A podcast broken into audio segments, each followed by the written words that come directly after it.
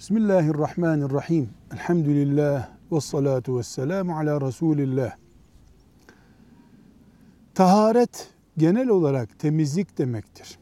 Bizim Türkçe örfünde taharet tuvaletteki temizlik için kullanılıyor. Ama taharet her halükarda Müslümanın temizliğine verilen bir isimdir.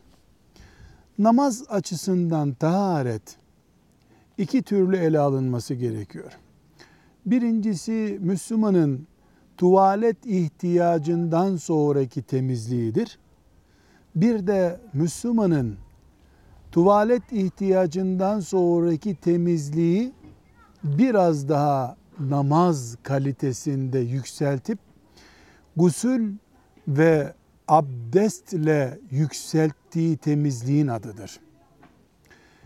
Biz namaz için taharet dediğimizde dolayısıyla iki başlık inceleriz.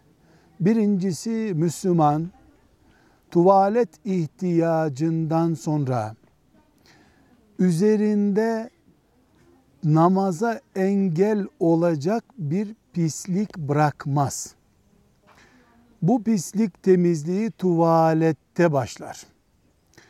Bunun ana ekseni insanın dışarı attığı büyük veya küçük abdest pisliğinden yüzde yüz temizlenmesidir. Bu yüzde yüz temizlenme dışarı atılan pisliğin tamamen atılması damla boyutunda bile olsa damla boyutunda bile olsa pislik bırakmamaktır. Bu pislik insanın bedenine ve çamaşırına da sirayet etmemelidir.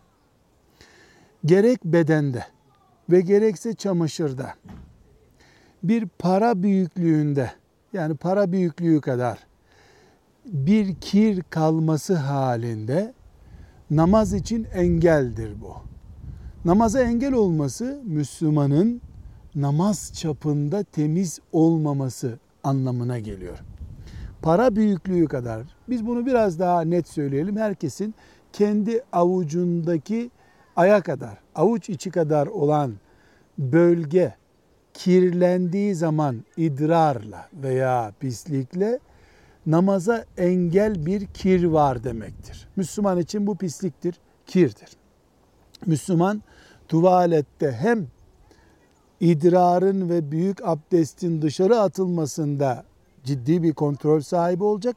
Hem de vücuda ve çamaşıra veya namaz kılınan yere, seccadeye diyelim. Seccade olmazsa e, namaz kılınan yer neyse tahta veya toprak orada böyle bir pislik olmayacak. Buna namaz için taharetin birinci boyutu olarak bakıyoruz. İkinci boyutu olarak da Müslüman gusül abdesti gerekiyorsa, gusül abdesti gerekmiyorsa abdest alarak namaz için uygun hale gelmiş olur. Bunun dışında namaz boyutunda temizlik yok demektir. Namazın birinci şartı gitmiştir. Müslüman 24 saatini namaza göre böldüğünden namazlı bir Müslüman için temizlik hayatın en önemli şartı haline gelir. 24 saatin en fazla 10 saatte bir namaza bölündüğünü görüyoruz biz. 10 saatte bir namaz karşımıza çıkıyor.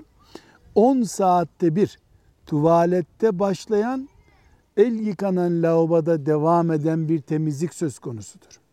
Hem namazımızı temizlikle garanti etmiş oluyoruz hem de namaz gibi yüksek seviyede bir ibadet ayarında temiz kalıyoruz. Bunun için namaz tahareti herhangi bir temizliğe benzemez.